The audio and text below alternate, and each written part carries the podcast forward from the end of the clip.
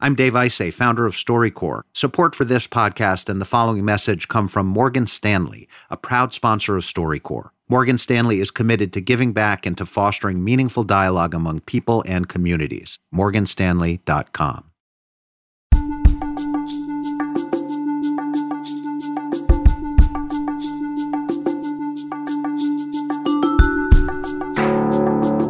This is the StoryCorps podcast from NPR. I'm your host, Camila Kashani.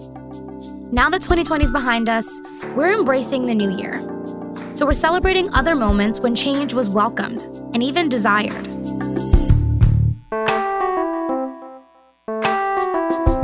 We're going to hear from two people who made big changes later in life, both around their careers.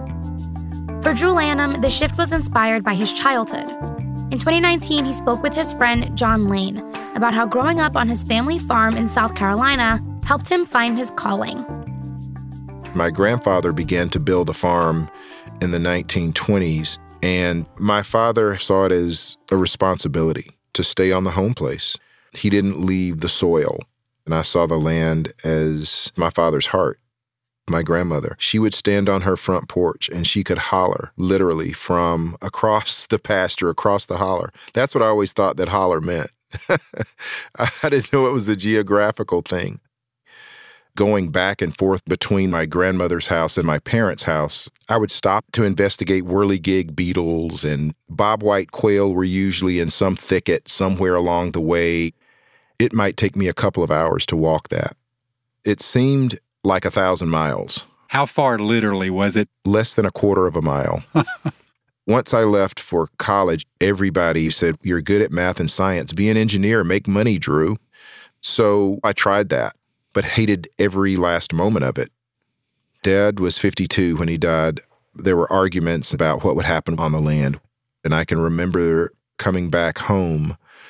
All of these wonderful forests that I'd grown up in had been clear cut and losing that land was like losing my father all over again.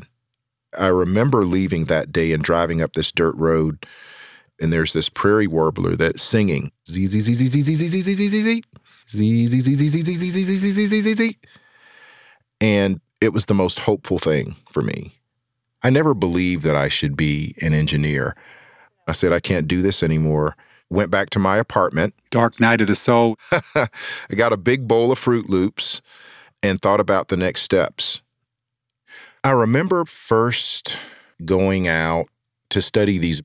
eastern bluebirds, and the work was often hot and long hours. But there were these moments when I would look up and there would be flocks of bobolinks or the songs of meadowlarks and taking the moment to realize that I was doing what I had always dreamed. From a very early age, I believed that I would be someone who who studied birds, who somehow found a way to fly. And so I would like to think that my father would see my turn towards the study of nature as carrying a legacy forward.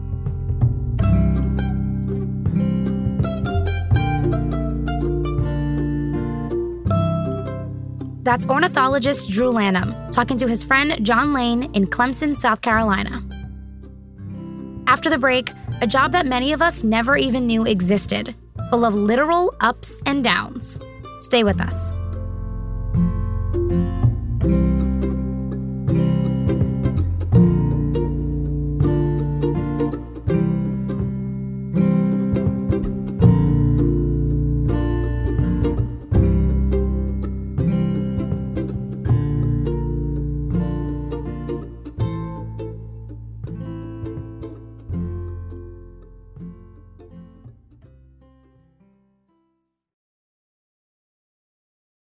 This message comes from NPR sponsor Subaru and their annual Subaru Share the Love event. By the end of this, their 13th year, Subaru and its participating retailers will have donated over $200 million to help those in need by partnering with organizations like the ASPCA and Make a Wish. With every Subaru purchased or leased through January 4th, Subaru will donate $250 to a charity of your choice. More at subaru.com/share. Love, it's what makes Subaru Subaru. Life Kit is rethinking New Year's resolutions. All this January, we're thinking about both really big and really small changes. If you're wanting to change up your life and start fresh, we've got you covered. If you're looking to just make your home a little nicer, we got you there too. Listen now to the Life Kit podcast from NPR.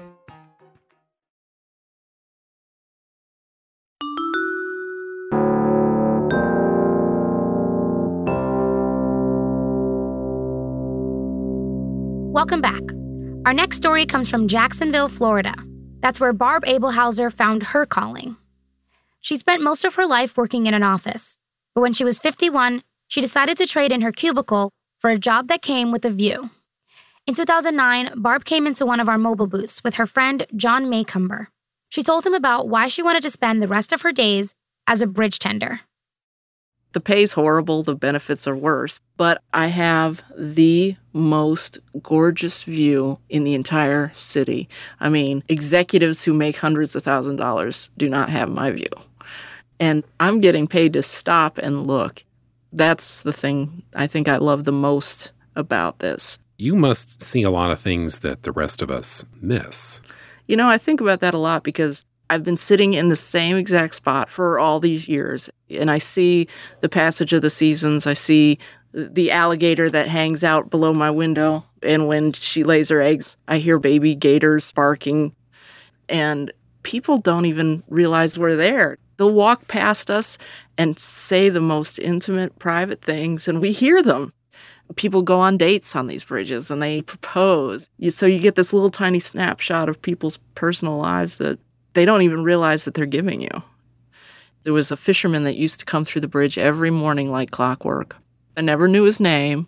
You know, we had a connection, but we don't really know who each other is. And one day he came through, I waved, and I found out in the news that maybe 10 minutes later, while he was on his boat heading out to fish, he had a heart attack and passed away. His boat washed up on the shore of the river, he was on the boat alone. So I was the last person that saw him alive. Makes you think, makes you appreciate. You know, I'll be out there at three in the morning, there's no traffic, it's quiet, and I'll look up and there's the moon. And I try to thank the universe at least once a night for this opportunity, you know.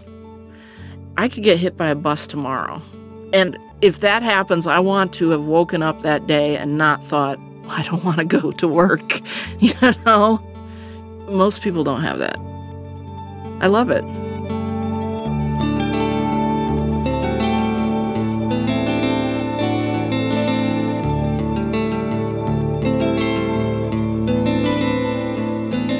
That's Barb Abelhauser speaking with her friend John Maycumber. In 2014, Barb moved to Seattle, where she became a bridge operator for the Department of Transportation.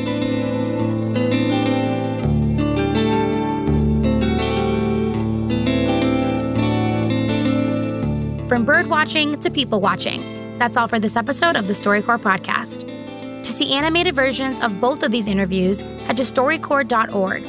While you're there, you can also see the music we used in this episode, along with original artwork created by Lindsay Mound. This episode was produced by me and Sylvie Lubow. Judd S.T. Kendall is our editor. Jarrett Floyd is our technical director and wrote our theme song. Natsumi Ajisaka is our fact checker. Special thanks to Jasmine Morris, Aisha Turner, and Lily Sullivan. For the StoryCorps podcast, I'm Camila Kashani. Catch you next week.